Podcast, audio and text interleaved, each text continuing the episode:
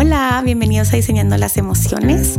Los invito a acompañarme a este espacio seguro en donde estaré hablando de temas como psicología, astrología, espiritualidad, con el propósito de ir sanando juntos y aprender a vivir una vida que valga la pena ser vivida. Hola, bienvenidos a Diseñando las Emociones. Em, bienvenidos a este nuevo capítulo. Hoy vamos a hablar del mindfulness. ¿Verdad? En, español es conciencia plena. Es un tema que a mí me fascina porque como les he comentado en, episodios anteriores, a mí me cambió la vida, el mindfulness y la meditación, ¿verdad? Eh, y primero quisiera que platiquemos un poquito em, qué es el mindfulness, ¿verdad? ¿Para qué, para qué nos sirve la práctica del el mindfulness? ¿Verdad? Yo les puedo contar un poquito mi experiencia, ¿verdad? Eh, cuando estaba en, en, pandemia, eh, yo fui de las que friqueó. Yo fui de las que tenía un montón de miedo, que no quería salir a la calle, que usaba doble, usaba guantes, doble mascarilla. O sea, sí me volví de las, de las loquitas de la pandemia.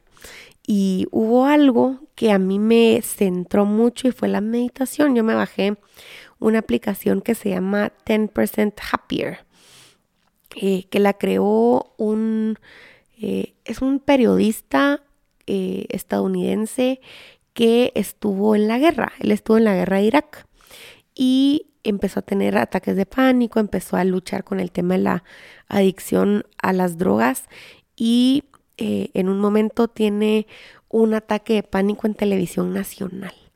Entonces, este ataque de pánico le cambia la vida a este chico eh, y empieza a estudiar y empieza a, hablar con distintos maestros de meditación y se da cuenta que como que un antídoto para la ansiedad es el practicar eh, el mindfulness y la meditación, ¿verdad? Entonces, eh, el nombre de esta aplicación que es 10% Happier, él decía, eh, tiene un par de libros que se los recomiendo un montón, él se llama Dan Harris. Y en estos libros él hablaba de este 10% mejor y decía, hay veces que nos ponemos la barra, la barra súper alta y queremos estar, pasar de estar re mal a estar excelente en un segundo. Y él decía que no, que no es necesario, que con un 10% de, de estar mejor eh, ya cambiaba la cosa. ¿verdad? Entonces, en esta aplicación había un montón de meditaciones guiadas y había una sección que era especial para el tema del coronavirus y todas las emociones que esto nos, nos despertaba, ¿verdad? Que en mi caso fue muchísimo miedo. Eh, tenía miedo de enfermarme, tenía miedo de, de, de, que, de vivir eso sola, porque vivía en otro país y, fue horrible, la verdad es que sí tenía un montón de miedo eh, al principio. Y empecé a meditar.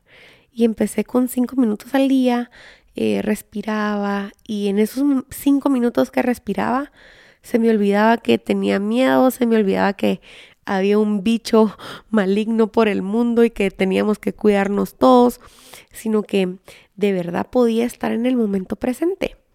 Y al final para eso nos sirve el mindfulness, nos sirve como un ancla al momento presente, nos sirve como este indicador de la realidad y que la realidad muchas veces no son nuestros pensamientos, sino que es lo que está pasando afuera, es lo que podemos consensuar, ¿verdad? Lo que podemos eh, tocar, vivir y que muchas veces la interpretación de las cosas es lo que hace que todo sea como un poquito más catastrófico, ¿verdad? Y el mindfulness como que me ayuda a mí personalmente a poder estar en el aquí y en el ahora y no constantemente yéndome al pasado, que en este caso era cuando no había COVID, cuando podía salir a la calle, cuando podía ir al súper sin tener que ponerme la mascarilla o qué sé yo y tampoco irme al futuro, que es qué va a pasar y si me enfermo y si, ¿verdad? Como toda esta ansiedad que está ligada al futuro, ¿verdad? Entonces eh, me di cuenta que hay diferentes formas de practicar el mindfulness. No necesariamente es sentarme a respirar, aunque el tema de la respiración es clave. O sea, el Una vez escuché en una meditación que decía que la respiración es un ancla al momento presente. No se puede respirar el aire de ayer ni el aire de mañana. Y cuando conectamos con la respiración, conectamos con lo que existe, que es el aquí y el ahora. Entonces me di cuenta que hay diferentes formas de practicarlo. La primera es la respiración, la segunda hay mindfulness de, de observar, que eso significa observar sin juicios. Eh, ¿Qué quiere decir? Eh, un árbol para mí puede ser la cosa más linda y para mi hermano puede ser la cosa más espantosa. Y eso depende del filtro de cada uno. Pero si observamos sin juicios, es, eh, tiene un, un, tronco, después tiene ramitas, después hay hojitas, eh, tiene tal tamaño, ¿verdad? Eso es lo objetivo y lo que es sin juicios, ¿verdad? Que eso es de lo más importante del, del mindfulness, es poder observar al igual que describir, pero sin juicios. Y esto también nos sirve con los estados emocionales. Eh, me pasaba con esta, esta, esto que les cuento del COVID, ¿verdad? Que yo decía, a ver, observo que tengo miedo. Tengo miedo a enfermarme, ¿verdad? Por ejemplo. Entonces, al observarlo, me doy cuenta que yo no soy mis pensamientos, ¿verdad? Yo estoy experimentando esto, sin embargo, yo no soy esto. Eh, y eso nos puede ayudar también con el tema de la regulación emocional. Em, otra manera de practicar el mindfulness es eh, a través de realizar alguna acción, pero de manera consciente, ¿verdad? En esta aplicación que les cuento, habían eh, algunos que era, por ejemplo, caminando. Entonces había que prestar atención a todo lo que había alrededor, a lo que podíamos observar, a lo que podíamos sentir. Eh, esto de la caminata también me recuerda mucho a eh, la marcha budista. La marcha budista, yo no sé si han visto en las películas que están estos monjes en las ciudades grandes, ¿verdad? Un monje en Nueva York, por ejemplo. Y ahí tal vez es más difícil que se siente a eh, respirar o a, o escuchar los, los, cómo le está palpitando el corazón. Pero lo que hacen los monjes es que hacen la marcha budista, que es prestar toda su atención a sus pies. Entonces es talón, planta, punta, talón, planta, punta. Y así se van caminando y toda su atención se va ahí. Esa es una manera de practicar el mindfulness, ¿verdad? Otro sería eh, haciendo un café, haciendo un té, pero todo con una conciencia absoluta de todos los sentidos, ¿verdad? Eso nos puede ayudar también a eh, disfrutar el momento presente. Em, hay muchas cosas en la vida cotidiana en la que podemos practicar el mindfulness. Eh, por ejemplo, a la hora de darse un baño, ¿verdad? El, el, observar los aromas, el ver, bueno, a qué huele el champú, a qué huele el jabón, cómo se siente el agua a esta temperatura en mi cuerpo. Esa es una manera. Otra manera es al momento de cocinar o al momento de comer, ¿verdad? Como cuando platicamos eh, del saboreo y si no han escuchado ese episodio los invito a que, a que lo escuchen. Eh, de hablamos de el mindfulness con la comida, por ejemplo, de cómo Em, el detenerse a ver los aromas, los sabores de, de la comida puede ser una manera de practicar el mindfulness, ¿verdad? Observar los colores que hay en mi plato. Eso puede también servir bastante. Em, otra manera de practicar el, el, mindfulness es simplemente contemplar. Y eso es algo muy lindo y esta palabra me encanta porque es simplemente observar con, con asombro, ¿verdad? Como se pueden observar las personas, por ejemplo, sentarse en un parque y observar a las personas que, que van pasando, se puede observar la naturaleza, que esto es hermoso, el hecho de, de contemplar la, la naturaleza.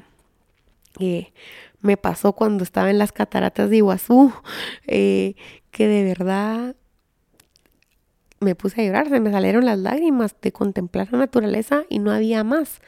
No había espacio para otro pensamiento o para ninguna aflicción porque solamente estaba contemplando la belleza de las cataratas. Y esto es algo que podemos hacer, como les digo, en lo cotidiano, ¿verdad? Es como bien, bien importante y bien bonito tener este recurso.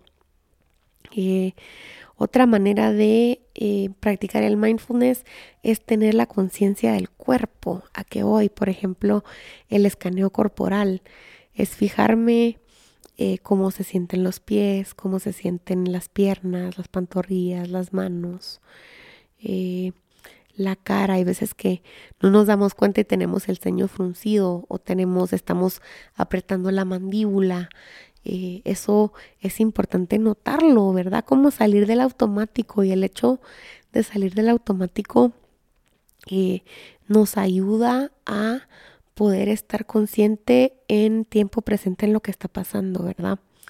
Eh, algo que a mí me parece importante decir es que hay como un misconception, hay como una idea errónea de lo que es la meditación. Hay personas que piensan que es poner la mente en blanco, que es estar eh, en silencio, quietos. No. Empezando con que es imposible. El, el cerebro, la mente está diseñada para mandarnos pensamientos. Y si lo está haciendo, qué lindo, qué bendición. Quiere decir que está funcionando. La práctica real de la meditación y el mindfulness es notar los pensamientos que tengo y constantemente volver a la realidad. ¿Verdad? Es decir, ahorita estoy pensando, a ver, algo que pasa, algo que me pasa, por ejemplo, con mis pacientes y me pasaba cuando era adolescente, que un pensamiento se vuelve la bola de nieve, ¿verdad? Entonces, tengo un pensamiento, pasa algo externo. Por ejemplo, no me contesta el WhatsApp. Eh, y yo pienso, seguro no me quiere, ya no me quiere. Después de pensar esto, siento, ¿verdad? Y siento, me siento triste, me siento rechazado. Después de sentir esto, actúo de cierta manera. Entonces, eh, me pongo pesado, me habla y ya no le contesto. Si se tardó dos horas en contestarme, yo me tardo cuatro, ¿verdad? Y fue porque un pensamiento se salió de control. Y yo creo que al final el, verdadero, como que la verdadera esencia, el mindfulness, es poder notar y mapear nuestro pensamiento. Es decir, ahorita estoy teniendo este pensamiento, pero no sé si es real. Con este ejemplo que les digo, no me contestó el WhatsApp. Puede ser que esté en una clase, que esté en el trabajo, puede ser que dejó su celular en el carro, puede ser que esté en una llamada importante, puede ser que hubo una emergencia, ¿verdad? Como que pudo haber pasado muchas cosas y el objetivo es como explicarle al cerebro que no está pasando nada, ¿verdad? Y como volver constantemente a la realidad. Entonces, eh, yo creo que sí hay bastantes eh, maneras de, practicarlo.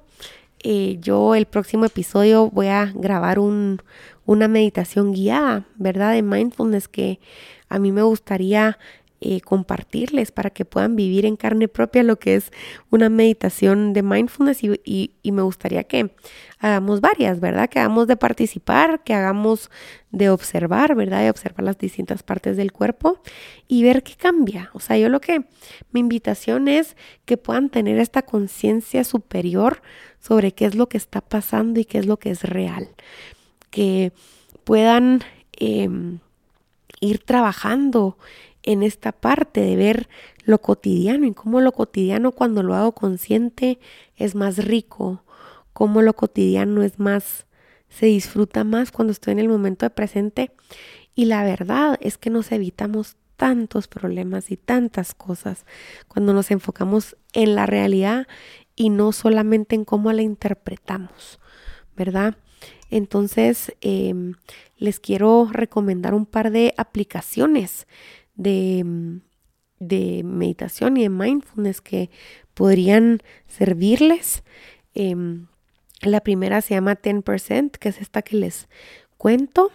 De ahí existe una que se llama Headspace, una que se llama Calm, una que se llama UCLA Mindful.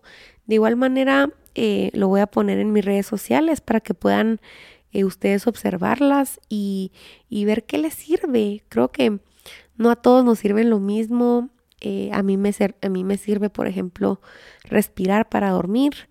Me sirve estar presente cuando me hago mi café en la mañana para tener un momento eh, de, claridad y de meditación. Eh, me sirve cuando estoy comiendo enfocarme realmente en lo que estoy comiendo y no andar viendo televisión, no andar haciendo mil cosas a la vez que me alejen del momento presente, sino poder conectar. Y al final son minutos, pueden ser meditaciones de un minuto, de dos minutos, pero esta conciencia es algo, es como el gimnasio, ¿verdad? O sea, al principio puede costar y vamos poco a poco, pero el objetivo es ganar resistencia.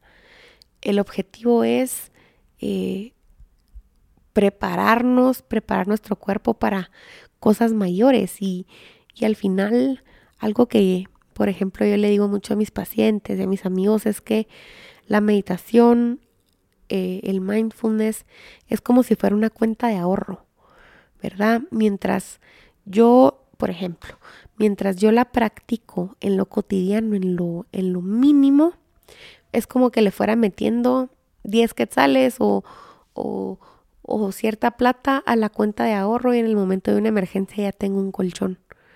Y en el momento de una emergencia ya tengo cómo utilizar ciertos recursos y ciertas, em, como ciertos, ciertas herramientas que me van a ayudar a transitar la vida de una manera eh, más agradable, ¿verdad? Entonces les agradezco por su tiempo, espero que tengan un día consciente sobre todas las cosas, que puedan hacer algo que los conecte con la vida y con la realidad, ¿verdad? Y que, y que puedan irlo practicando, que vayan llenando su cuenta de ahorros y que cada vez eh, esto sea eh, más automático y que sea mejor, ¿verdad? Les mando un abrazote y gracias por escucharme. Chau, chau.